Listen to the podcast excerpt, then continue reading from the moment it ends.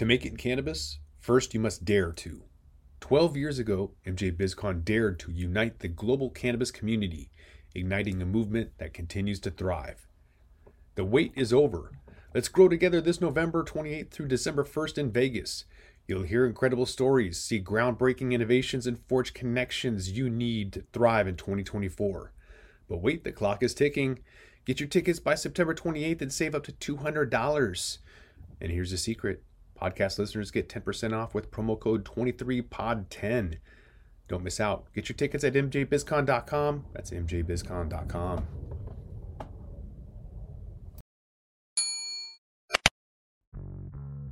Welcome back to The Talking Hedge. I'm Josh Kincaid, capital markets analyst and host of your cannabis business podcast. Today, we've got J J McKay. He is the founder and publisher of The Fresh Toast. J J, thanks for being on The Talking Hedge. I am thrilled to be with you, Josh. Likewise. For those who haven't heard of The Fresh Toast, they're living under a rock somewhere or whatever. Why don't you tell the audience what The Fresh Toast is and then how you got involved? Well, for the million plus that see us every day, we're a content generator. But as a company, we are a content, a media content company that produces fresh content every day, a majority of it being either cannabis, medical marijuana, or C B D. We run it on our site. We share it out on our social media, um, and we have about one point five million people following us on Facebook on The Fresh Toast News or The Fresh Toast, and we're launching a new site this week, The Fresh Toast Health. And then we turn around and then syndicate that content out to newspapers around the U S and Canada. So in Canada, our partner is Post Media, and they've shared about twenty-eight percent of all stories read in Canada on marijuana are our stories. And then in the United States, our big partner is Tribune Publishing and Tribune, Tribune Content Agencies. So our stuff goes out to cities all over the country every day. That's great. So if people have stories and they want published, uh, are you kind of an intermediary for that? Do you accept... No. People's work, you don't. Well, and the other thing is uh, the other side of our house, we're kind of a bifurcated company. We also are the large, uh, we partner with the largest training, medical training company in the United States. Hmm. They have one point seven million licensed healthcare professionals, of which eight hundred thousand are physicians, which represents eighty percent of the practicing physicians in the U S and eighty percent of all clinical investigators. So we work and we train them every month. Are more sometimes more than a month on how to have the conversation around medical marijuana and how to how to look at that. And then we also are working with them. Uh, we're rolling out a new division in the next week that will deepen our relationship with that. And that's a seven-year exclusive partnership we have with them. That's great. So actually, you're getting into the healthcare system and getting them to kind of know more about cannabinoids, C B D, T H C, whatever. It is, you know, and uh, you know, we're kind of a, we're very um, consumer focused, hmm. so we're very much so we get lots of data every day. I mean, we you know we have, you know we have you know hundreds of thousands of people look at our stories, and so we know what people are interested in. And I will be in conversations with the industry, and the industry is full of a bunch of. Um, I like to call it, there are a bunch of sommeliers sometimes trying to talk to people at Applebee's. Mm. And there's a mixture of the message, and the sommeliers don't always get where the people at the Applebee's are coming from. Mm. So they'll say one thing and they'll say another. So like in the medical field, part of the issue is everybody's like, well, they should be prescribing weed now, medical marijuana now. And, you know, there's not a process system within healthcare for that. But once it's federally legalized, there will be, and there'll be a reimbursement number and so forth. So right now, if you're a doctor, you um, you don't have a reimbursement code, so you make no money off of doing it all, and it cuts into your patient time. You can't guarantee the, that the product you prescribe will be the product that they actually get because there's such variance amongst products uh, between states and sometimes within own batches. And then last but not least, if you prescribe that over something, a more traditional medication, it doesn't work and there's a harmful side effect. And the harmful side effect could be, hey, we tried this, but your asthma didn't get any better. I'm just making that up. And it got significantly worse. Then that opens them up for malpractice. Mm-hmm. So yeah. There's multiple things for it, for it to be mainstreamed into the medical community. Uh, but once the F D A, once the F D A steps in, what you're going to see is you're going to see an immediate change on how medical marijuana is used. I love that top-down approach, but how do you complete this cycle? Can you end up talking to bud tenders in the same way with information in, in the back office and then consumers somehow? How do you, or, or is it just that? Is it just that the nurses teach everybody and it trickles down?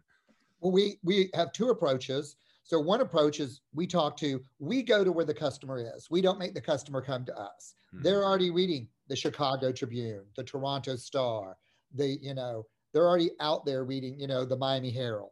They're already reading that information. And so we go to where it is, and if it tickles their fancy, they read it and then they learn more. But we reach such a broad scale that all of a sudden you're seeing a change in perception. And, you know, we reach into, you know, two of our biggest readership states are Texas and Florida. So we have a huge distribution there. And so we, we talk to people about what it is. And then on the reverse, they then have the tools to have a conversation with their medical professional that is much more um, fact-based and expectation-based. So you asked earlier about, do we, do people, we're not a P R firm. We create our own original content, and we have a very strict editorial policy of how we, all of our stories are very laid out similar. We're very much like a newspaper. Mm-hmm. Well, what are some of your favorite stories uh, from last year? You, I mean, I'm sure you, there's thousands of them. Do you have one that stands out for any given reason from from last year? Well, our number one story, because we do, we do some things other than weed, is the Guinness Book World Record of sex. That's always a top story every weekend. Every weekend. So it's nice to know that for those that were in some type of relationship, there's a great adventure going out there in the United States right now. Um, you know, the what we saw, which is unfortunate, we saw a lot of trends on anxiety. Um, we did a lot of medical stories around uh, managing anxiety, managing depression, mm-hmm. um, and managing um, aches and pains. I think people were trying to try different exercise routines, and they used um, C B D and or cannabis to help them when they didn't have someone guiding them correctly, and they might have had an oopsie on tw- tweaking something or pulling something. There's a lot of people that were taking edibles this year, and I'm curious if you saw some of those trends uh, in the industry and in some of the articles with people staying at home, a transfer from, you know, the topicals that you would see to more edibles. And I'm wondering if that uh, consumer um, if that consumer behavior trend was temporary just during the lockdown, like people were eating a lot of, of sweets and edibles and everything, um, or is it going back more towards the holistic approach? Was that a temporary change in consumer behavior, um, or people just looking for all kinds of alternatives um, in addition to flour? So we get a lot of, so great question. We get a, so I'm going to, I'm going to, if you don't mind, I'm going to off answer it kind of a broader way. Yeah. We get a lot of feedback of, of how the product is used. So we work with great companies that give us uh, P O S, uh, point of sale data, that says, you know, uh, weed, flour is the number one way people still consume. Mm. Edibles is probably the least way they consume, and that includes beverage. But edibles is usually the um, least traumatic way to enter if you've never done it, because you feel, because you're doing something that you're used to, you're eating something. So with people who do edibles, what happens is, is they tend to overindulge, or they want to try multiple things, and it's usually a journey. And so if their first time using an edible does well, then they can go on to it.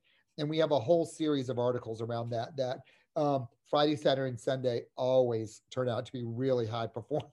On that, you know, how to come down from a high, what to do with an edible. But we saw a lot more interest in it, and part of it goes back to brought down anxiety, brought down depression. Um, I'm home. I'm home all by myself. Why not try it? I mean, I'm tired of drinking.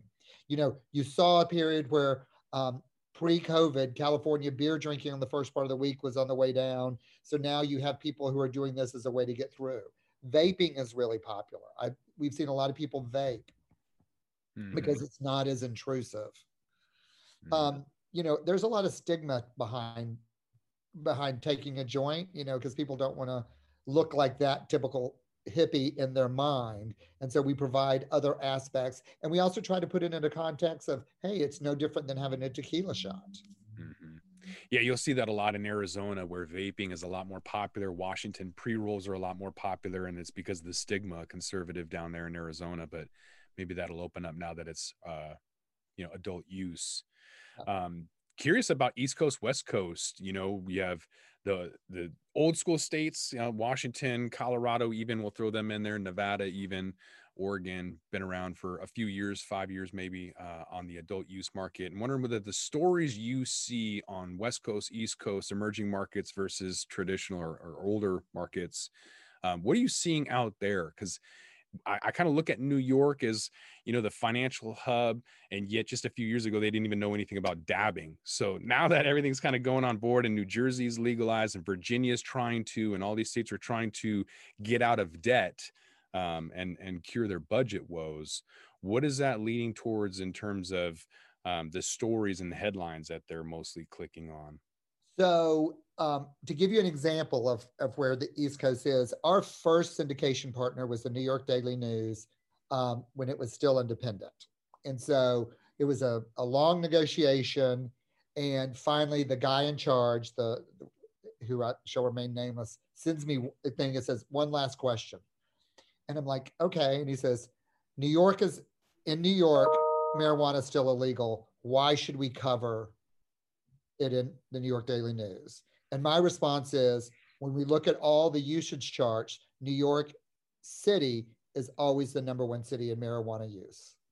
And in New York City, you can buy the exact same thing that you can buy in L A or the Bay Area or San Diego.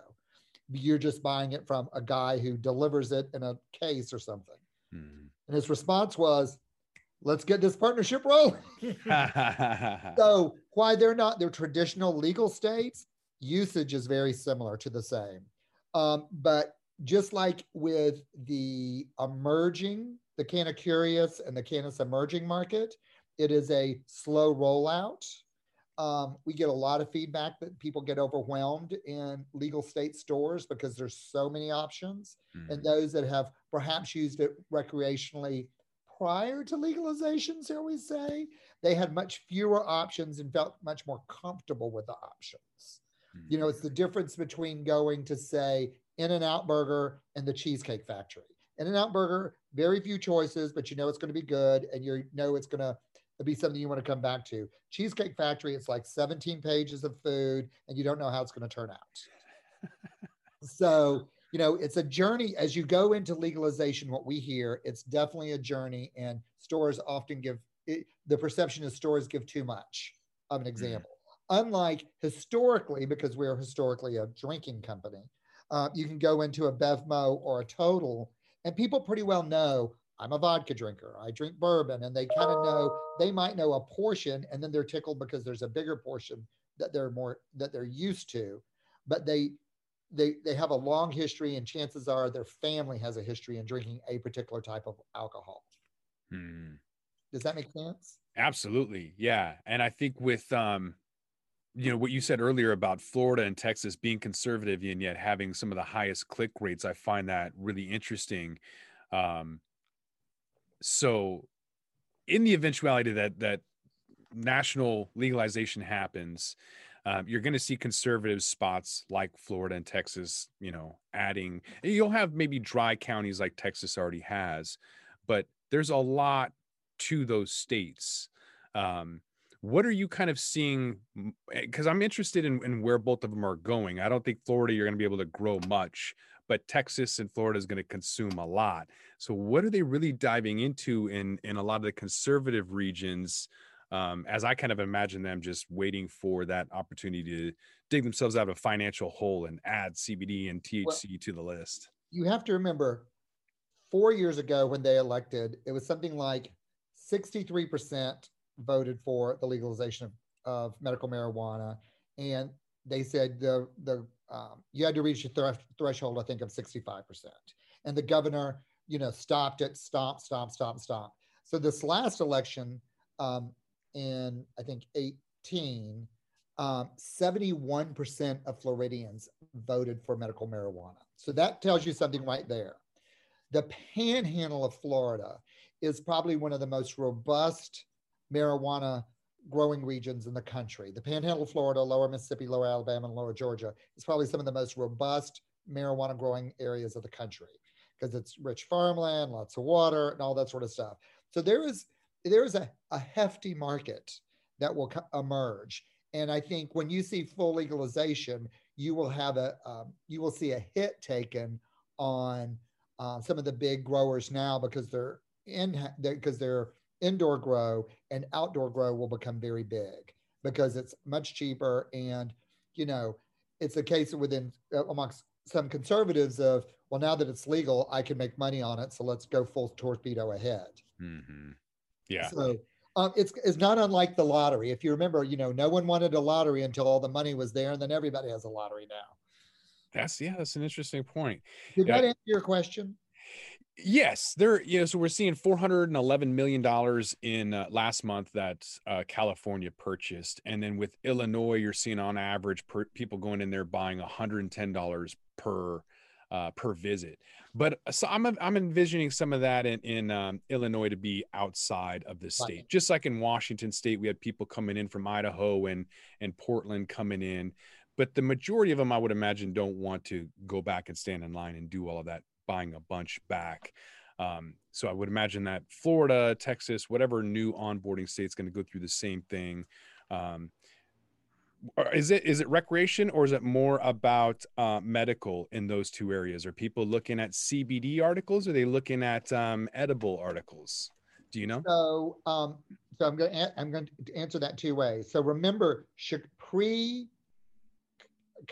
and right into COVID, Chicago is one of the travel hub. That's one of the the three travel hubs, real travel hubs that are open mm. for for for recreational. So you have L A, you have the Bay Area, and then you have Chicago. So those are all big travel hubs. So you have a lot of people who come in, buy it up, and fly out with it, or drive to it and fly out with it. So that's one of the reasons I think Illinois does really well. C B D is huge. It's becoming uh, ubiquitous. When I when we launched the Fresh Toast at the very end of two thousand sixteen, C B D was considered a subset of the marijuana world.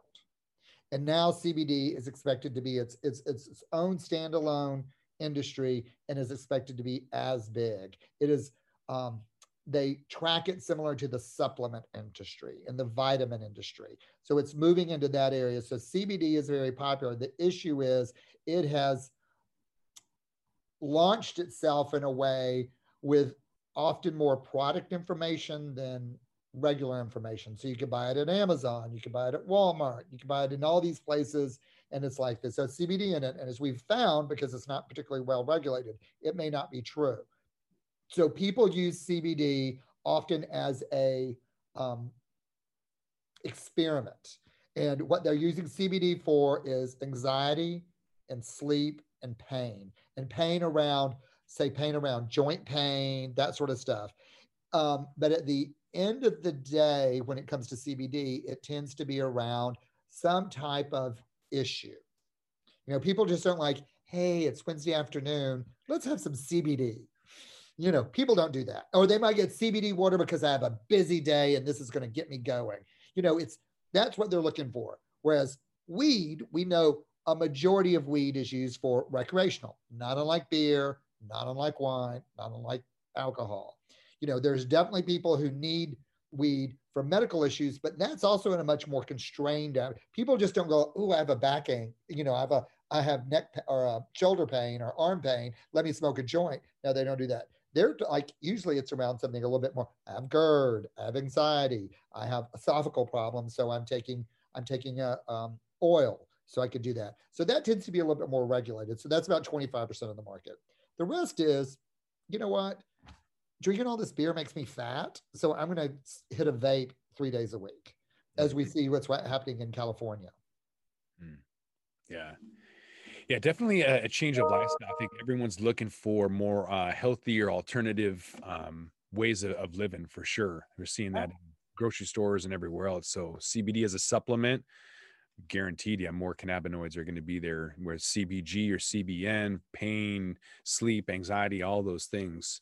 People are definitely going to be looking for. We've worked with a couple of celebrities, and one one celebrity wife who shall remain nameless, who could fit into her cheerleader costume from college forty years earlier. Part of her thing is she never drinks, she only vapes hmm. because she doesn't get any of the calories, and she feels a, a stronger control system. Mm-hmm. And so when you really look at um, from females' point of view, especially in college, we also see um, it is easier for a college girl to vape and have better control, because when you're out, I don't know if you drink, but if you're out at a bar in college, people are buying you drinks, let's do a shot. All of a sudden, without paying attention, you could be really wasted. Mm-hmm. And it's also a lot of peer pressure. People don't go, vape, vape, vape, vape. You know, you can control it, and it's a closed system, so you don't have to worry about anything being put into your drink, right. being it being something, you know, like a date rape drug or just an extra shot that might get you stumbling. Mm-hmm. Yeah, no, I actually haven't had anything to drink for a year. I quit drinking coffee like over six months ago, so I'm, I'm trying to trying to cut it out. I'll, I'm sure I'll drink again, but um, it was for health reasons. I was overweight from the, I'll blame it on the pandemic. Too well, much. You look great. Oh, thank you. I've lost, uh, I guess maybe like twenty pounds since, um, I don't know, six, seven months. So good job. Gyms good are job. back open, and I'm not eating the garbage that my wife was bringing in the house early last year. I'll blame that on her because I don't want to take responsibility for it. Well, I mean, I think everybody, everyone, you know, had the COVID seven or the COVID ten or COVID eight, you know, whatever it, they say. Yeah. I mean, in all honesty, though, sugar is really, really hard for me. I've cut out, I've done a lot of drugs, and I've done a lot of things. And, and sugar is really, really hard for me to cut out. I have no willpower, and I don't even, um, I don't even really apologize when I eat all of the candy that my wife's bringing home and she doesn't get any of it. I, I just don't have any self-control or, or willpower. Anyways, I digress. I love how you're just so brutally honest. Yeah. But you know, here's part of the, here's part of the issue when it comes to edible and beverages. Unlike most other parts in the uh, countries in the world, we are volume consumers. Mm-hmm. That's why you have a buca de beppo. You know, we look at a, a plate that you might get in Europe of pasta, and we're like, "What's this? Where's the rest?" Yeah. So we're always about volume. Um, you know, no one, rarely does someone have one beer. They have four beers or six pack. Rarely do you have one cocktail. You have multiple cocktails. So the difference is, you know, you really can't eat a, unless, especially starting off, you can't eat a whole edible, or at least, or two edibles. It's all about portion control. Mm. And that is, that is something that as a consumer population, we have to better understand. The Mexican plates in here, like Azteca is a popular Mexican restaurant here, and the plates are just enormous, and the food is like for a, a tiny village, and you're like, what am I supposed to do with all this? You know, whereas I'm used to, you know, I've lived in Japan, and I've visited Europe, and I like the tapas style, you know, Japanese izakaya plates, that shareable plates. Um, I don't know what that means, like culturally, like, are they, you know, in Japan, if your water's low, they fill your water up. So are they going to go and like make sure your bong water's clean? Or is in Europe, is everyone going to share joints? Or I'm not sure how that's going to work out, but uh, interesting to see, like, with legalization worldwide, how the culture is going to change. Uh, I'm definitely interested in the future and what's going to happen. Um, You guys did a crystal ball prediction, I think. The Fresh Toast had something about a month or so ago about crystal ball predictions, and I'm wondering if I can get your take on that, because I took the Fresh Toast and about a dozen other publishers. I aggregated that, albeit a small data set, right. and then had, you know, maybe like forty different data points on, it was about half as last year, which made me think people didn't really know what was going to happen because this year's so crazy. Having said that, here's what we got. Last year, price and profit was number one. It slipped to the sixth slot as legal and regulation and politics. I kind of put that all together. Hits the number one uh, crystal ball predictions for twenty twenty-one in the hemp and cannabis space. Almost forty-two percent thought that something to do with either added legal states and or federal legal- legalization was going to happen. And uh, just wondering about your take on some of these, either personally, what you think is going to happen. Um, either in, in this order, or, you know, you can pick and choose what you think twenty twenty-one is going to look like. Well, I think uh, one, I th- if I think one is obvious. I mean, the administration said that they're going to do something. Uh, states need money. So I think you're going to see by the end of this year a, a fundamental shift on the legalization of cannabis. Now, will it be decriminalized? Maybe. Will it be fully open market? Maybe. And what people don't realize is the after effects of all that. Let's say if Biden tomorrow, you know, fully decriminalized cannabis, you're going to have a whole change because you then F D A is getting in. You have you have all these government regulatory agencies. It'll be two or three years before anything gets done. But definitely there's going to be change because we need that revenue and the public wants it. Mm-hmm. Yeah, so, once banking is is legalized, then you have all kinds of opportunities and things are just going to go crazy after that. So you'll have a surge of investor money because now someone like a CalPERS can come in, or somebody, you know, you have all sorts of people can come in. Now consolidation is going to happen because once interstate commerce happens, there's not a reason for uh, you to for people. You'll see companies consolidate, and they could be a Northwest company, they could be a West Coast company, they could be a Midwest company, they could be a, a national company, and have Um, efficiencies by running it that way. The other thing that's happening is pre-COVID, we got probably every day eight pitches. We're going to be the Veuve Clicquot or the Krug of cannabis. We're yeah. going to be super high end. But when you really look at consumer behavior, that's a really small portion of the market. You know, the people who make money are the people who are who make, you know, Hershey's and Del Monte, and who make uh, Two Buck Chuck. They're the one who make, who make rolling the money. You know, when I started The Fresh Toast, people, I'd be at a party, especially in L A with some of my society girlfriends, and they'd be like, he's doing the Vanity Fair of cannabis. And I'm like, no, I'm doing the McDonald's of cannabis. And they're like, oh, that's not as attractive. I'm like, which would you rather own? One superfine dining restaurant or a chain of McDonald's? And they're like, well, you can always eat well if you own the super high end. And I'm like, and if you own the chain of McDonald's, they'll come to your house and cook it because you can afford it. So, you know, so you're going to see consolidation. And I think uh, we've already seen a um, reconfiguring where more people are going to mid-market mm-hmm. of what you want. Um, you, I don't know if you go to Target or Amazon Go or where else were we, I was at this week, um, where we were looking at different stores, and, you know, Amazon Go and Target, it's all mid-market for alcohol. And so when they start carrying weed, it's going to be the exact same thing. Hmm. What's so, the most? Not high end, not low end, just the middle. It's volume. Right. It's all about, vo- it's volume at a profit, which is a good thing. Now, when it comes to the consumer, price price versus profit is a huge issue, because when you look at, you know, who's doing the best in alcohol sales, and I say alcohol sales because there's so many more people selling alcohol right now, and it's really, you know, the alcohol you could buy at a Kroger or a Fred Meyer or a, um, uh, you know, a Publix, which you know, we're not a big fan of right now, but, you know, all these chains, it's whatever's accessible is what winds up being your biggest sellers. So when you have a product company and, and you want legalization, but the moment legalization comes, comes all the big players, you know, Wal- no, maybe not Walmart to begin with, but Target and Bevmo and Total, and they're going to push lower and mid-market stuff. Yeah, so that's where it's going to be, and probably push out a lot of businesses. If we follow what what happened with the coffee industry, a lot of mom and pops got squeezed out. A lot of beer manufacturers um, actually were able to proliferate because of the mediocrity. I guess when you have just an average beer, for example, you want micro beers. Um, you want you know, maybe a specialized barista, whether that's a bikini barista or whatever. There's going to be specialized cannabis retailers for whatever fancy, you know, you have, either a discerning customer or just somebody wants to buy bud from a half naked individual. There's going to have to be some kind of, um, you know, circus show to, to sell more to. Well, it's, it's funny you brought up beer. So three beers represent fifty-two percent of the market. You know what those three beers are?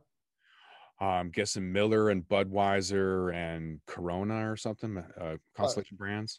Close. So the top three beers that own fifty-two percent of the entire beer market: Bud Light, Miller Lite, Coors Light. Mm. Those three beers represent fifty-two percent of all beer sales. Wow. Now, during COVID, all a, a huge number of craft breweries went under. And the reason for that is they made their money on uh, direct visits. Mm-hmm. People coming to the brewery, coming buying food, making it there. And when that stopped, because they don't have a robust distribution system, back to they couldn't get to, they weren't selling their stuff at Target or a bodega or Bevmo or C V S. And so they don't have that distribution. So as we go into legalization, what's going to really happen is those who can't scale and distri- distribute will become very boutique-y. You know, the last time we've had an industry like this was with the, um, um, let's call it non-T V film entertainment. You know, it started off with V H S, and do you know why we have V H S as opposed to the other type? Beta, wasn't it Betamax? I don't. Do you know why we chose V H S over Betamax? I don't remember. No. The porn industry went with V H S, uh, and, that, and so the moment they did that, that shot up V H S uh, V H S sales, and Beta fell away. Mm-hmm. So porn's porn's given us uh, mass publishing. It's given us V H S, and it gave us um, online banking or online uh, pay pay uh, pay systems, and it gave us streaming. They pioneered all four of those things. Mm-hmm. Just this little side note for the porn industry. But, you know, so we had these V H S that then went into all these mom and pop stores, you know, it's like, you know, Third Avenue Video and, you know, Grandma's Video. And so all that went well. And then all of a sudden you had Blockbuster and Hollywood come along and, you know, either closed or gobbled up all these little ones. Mm-hmm. And then all of a sudden, you know, Hollywood Video and Blockbuster are like, oh, we're really great. We're the best thing ever. And then all of a sudden the grocery stores were like, hey, we're going to take a piece of that pie. And all of a sudden Hollywood Video goes under and Blockbuster starts shrinking. And the grocery stores are like, ah, we're making a bunch of money. And then along comes Netflix. And all of a sudden they're like, wait, wait, wait, what? You can just see it on your T V. So we saw, and you saw content creators, content, you know, you saw distributors, and then you saw retailers, and you saw how within a period of really twenty years, an entire industry came and went. And so, but it's a good indication for the cannabis industry because they, when legalization comes, they have to figure out how it's going to fit in the bigger scheme of a consumer's life and a business's life. Yeah, there's a very geeky. I feel very bad about that. No, no, that was awesome. Um, it, it's got it's got my brain going. I'm thinking about things that are going to work and not going to work. Um, cannabis lounges are going to get delayed. Delivery is going to get fast tracked. What else as the pandemic kind of created this? A stay at home probably got fast tracked ten years.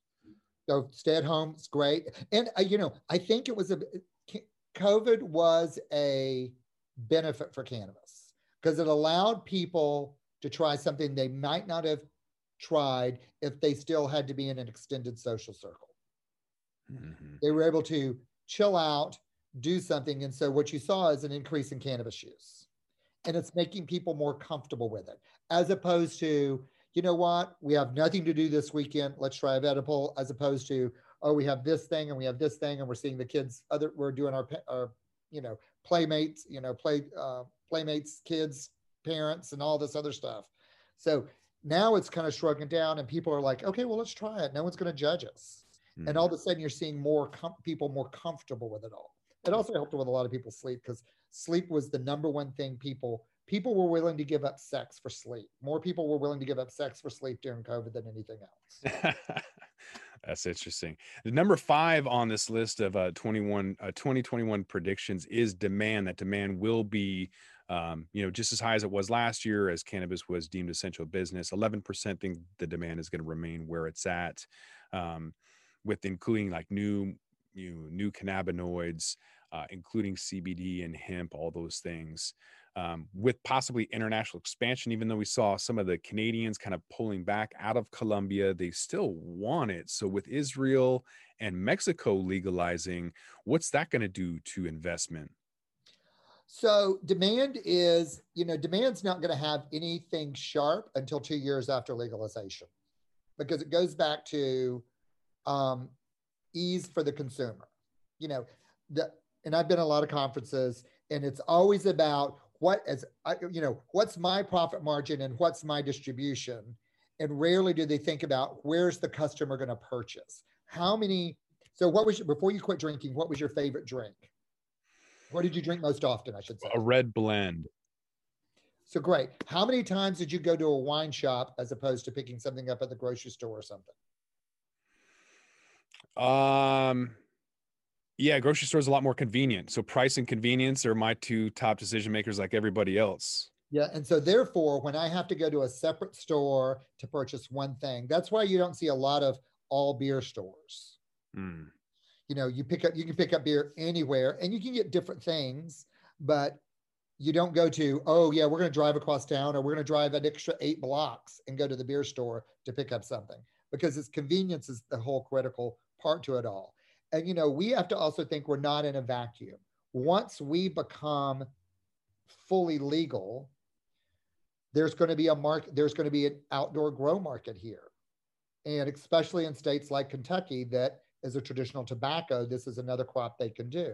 Same with Mexico. Mexico is Mexico has a robust uh, grow environment now there. They're going to push that into, if the numbers work out. And when I say if the numbers work out, it's cheap. It's, let's say it's more cost effective in their current distribution system to, for it to be in a legal environment. And if it was an illegal environment, they would have an overlay of regulation and taxes. But Mexico has a huge, I mean, Mexico, Mexico doesn't rely on the U S to furnish all their weed now. So the fact that we would assume that Mexico would suddenly go, we're legal, we're only buying this, might not necessarily be a, an exam. And the other thing is Colombia, you know, so you have all these countries that are great grow countries pushing out to Europe. Um, you know, there's a there's a mindset that, oh, here's the companies that are now. There'll be lots more companies that grow up. And why wouldn't you want to grow it outdoors? Because it's easier and cheaper. Mm-hmm. Yeah. Well, yeah, it's going to be a lot cheaper with federal legalization. So I was just at the vape shop and I saw that tobacco, a, ba- a pound of tobacco is eighteen ninety-nine. I was like, wow, that's going to be amazing when, when cannabis is like, we'll just say eighty-nine ninety-nine for a pound. I'll, I'll deal with that. Uh, I feel lucky enough to get five hundred dollars pounds right now. Um, you know, thirty dollars ounces are really, really nice. So I think Oregon, you can get that at a retail shop. But I'm wondering with Kentucky, you mentioned Kentucky, and I think they have the least funded pension plan in the country. So will Mitch McConnell look to cannabis eventually to fill those coffers? Who who who pushed through the bill to help hemp grow in Kentucky? Uh, I don't know. Was it Mitch? Mitch McConnell. Was it? He was a little late to the show, though. Wasn't he? It came, it came down to economic hardship and keeping job and jobs because tobacco. So who are the, It, when it goes legal, who are the three industries that are going to make uh, weed go legal? Who are the three industries that are driving this in Congress? Oh, um, I would say the alcohol industry. Um, uh, there's tobacco and pharmaceutical for sure. Ding. And they have a lot more influence on legalization than the weed industry does. Remember, the weed industry does basically In-N-Out Burger and Subway and sales all, all year. So if you took the whole weed industry, it equals the amount of sales that In-N-Out Burger and Subway does during the course of the year. Hmm. So think about that in the, in the scope of it all. So that really isn't that big of an economic push globally or nationally. Alcohol is super invested. Tobacco is super invested and sees where it's going. And, and also now all their technology coming out for vaping is uh, geared to also be able to use weed. Mm-hmm. And then pharmaceutical sees it as a way to, as a, a brand new, a whole new uh, revenue stream for a whole new set of treatments for illnesses, drugs, accidents, et cetera. So those three are really kind of moving across the system. So when that happens, you're going to see a lot of change. And alcohol, and alcohol actually is, in my opinion, the best partner. Alcohol knows how to get it into hotels.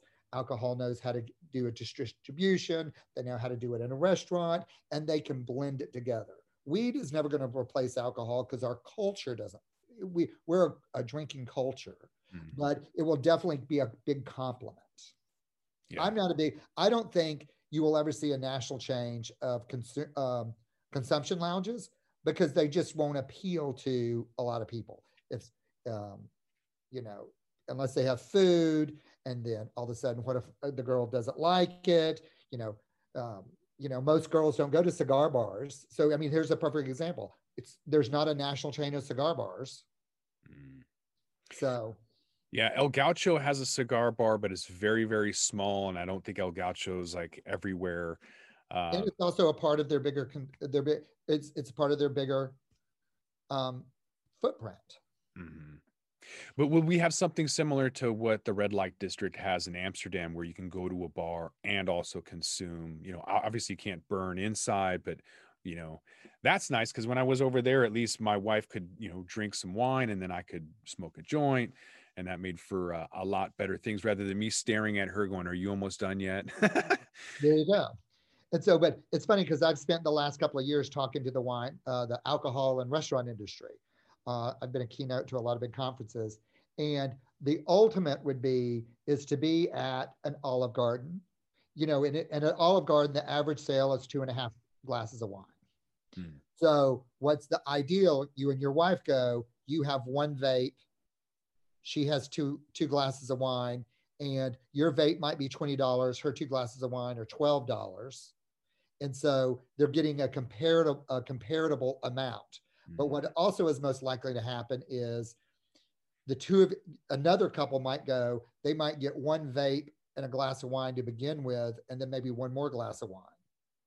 Because now they've chilled out. It's a vape that isn't too strong so they can drive. And then they're choosing to have the wine on top of that because people are used to having that wine to accent their dinner. Mm-hmm. Yeah. Or they might have one of those strains that gives them the munchies and then they just order a whole food platter. And then next thing you know, they're, the bills. More, more, more. Yeah. Endless, endless bread basket. Yeah, that's not going to help. Yeah, I'm not going to sure the places that have the endless stuff would like to do the munchy one. No, no, no. That's going to be a different, different model for sure. They have to change that up. That's funny. Uh, anything we didn't cover, anything that uh, you are anticipating to be a big story that isn't a story yet, anything you want to cover at all? I think when it goes legal, you're going to be surprised at who jumps in. I think you're, and I think, and I think what's going to be anticlimactic is the general public's just going to take it as if it was another beer rolling out. Mm-hmm. I don't think there will be as much uh, consumer uprising as there was with New Coke. That's great. So there's only two states that are left out at this point: Idaho and North Dakota. Is that right? Um. So in Idaho, they can get, Idaho is built in such a way you can go anywhere and get it. Mm. Yeah. So are they going to just like wait until it's federal? Are they going to be the last ones to to approve it, or is it going to be this just island around Idaho that you just have to like go around because there's just no? They so just let's, let's just remember also, Idaho and North Dakota are are. Um, Idaho's different because they have the Sun Valley, all that area. But in general, they tend to be more um, go-it-alone, anti-government type of people. Mm-hmm. That does not mean that product is not available to everybody who wants it. Mm-hmm. Well, yeah, I've Spokane, Washington can attest for that because they get a lot of sales from their Idaho residents crossing the border and buying in Spokane. I'm sure they have local dealers who also fulfill their need too. Yeah, so yeah. Same with North Dakota. It's all about... you know, it's this hypocrisy of, of I don't want to do that because that's wrong, and where's my portion of it? Do you have any opinions about Montana uh, back in the day reversing their medical stance, very similar to what South Dakota is trying to do with their judge, reversing that, or the delay on New Jersey's part? Um, I mean, Virginia wanting to launch in twenty twenty-four. It's like, how how long does this take? Well, it actually, to roll out a program does take a while because once you start doing medical and a legal incident, there's a lot of oversight to it all to make you have consistency in product. Um, but let's be let's be real when it comes, especially to New Jersey, New York, et cetera. Do you know what the battle is over is who's getting the money? Mm-hmm. So when I, and I'm, I'm, this is rough numbers, ten licenses in the state of New York. Do you know what you had to do to get that license? Be in business for thirty years and pay twenty million dollars. You, to apply for the license, you had to pay a million dollar fee, non-refundable, and you had to have five million dollars lined up, including the real estate. Oh, that could be an escrow. So you could have that in commitments, but you had to pay a million dollars. They had fifty companies, over fifty companies apply, and they gave ten licenses. So the state made forty some odd million dollars for doing nothing. Wow. So that's like Ohio. And, and let's think of New York, New Jersey. As we know, they have a, shall we call it, a complicated governmental system? Sidestep in the corruption there. Because it's a, it is a lot of money. And I, I will say Colorado has done the best. Colorado has the best taxing system. They got rid of the most. They are the one who's gotten rid of the most of the uh, black market, the illegal market. Uh, they've done the best job, and rarely has anybody done. And you look at California. California has fumbled the rollout because they couldn't figure out, they couldn't say, here's the model for the state. It was like, oh, this and this. And everyone kept trying to put their hand in their pocket. Mm-hmm. Well, many people go to a legal store, like what they find, and then find someone who'll sell it to them cheaper. I like Colorado's vertically integrated opportunities. You can grow, you can produce, you can sell, and it really keeps everything streamlined and the price point competitive. And you can see that in some of these, um, you know, analytics companies like Headset, where you can see the competitive nature. And Washington has a ton of brands, so we're competitive, but a lot of companies have multiple brands. You go to Colorado and it seems like it's more competitive um, because they're able to kind of control that whole, um, you know, the, the whole supply chain. So I, I really like their model as well. And and there's some great point of sale companies out there. So yeah. We love them. Yep, yep. Cool. I think um, with that, I think we're going to roll this one up. Um, J J McKay, where can they get you? Where can they find you at? What are some links? Uh, they can email me at publisher at the fresh toast dot com. They could follow us on social media at Get Fresh Toast. They can go onto Facebook and follow The Fresh Toast or The Fresh Toast News. Um, or they could, and on some days, they can read us in their local paper. Great. We'll have uh, some of those links in the description in the show notes as well. So with that, I think we're going to roll this one up. I want to thank my guest, J J McKay. He is the founder and publisher at Fresh Toast. J J, thanks for being on The Talking Hedge. Thank you and have a great day. I will. I'm Josh Kincaid. This is The Talking Hedge. Don't forget to like, share, and subscribe, or don't. And I'm out. Don't forget to smash that like button on your way out and check out these other videos that we've got.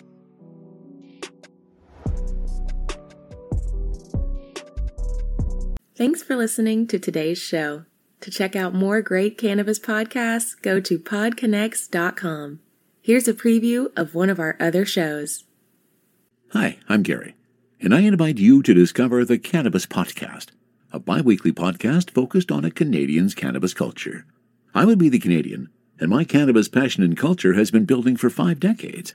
I share that passion for this wonderful plant in every episode, through conversations with cannabis advocates and enthusiasts, stories about the ever-changing legal environment, and some hands-on testing of product in a segment I call Cultivar Corner.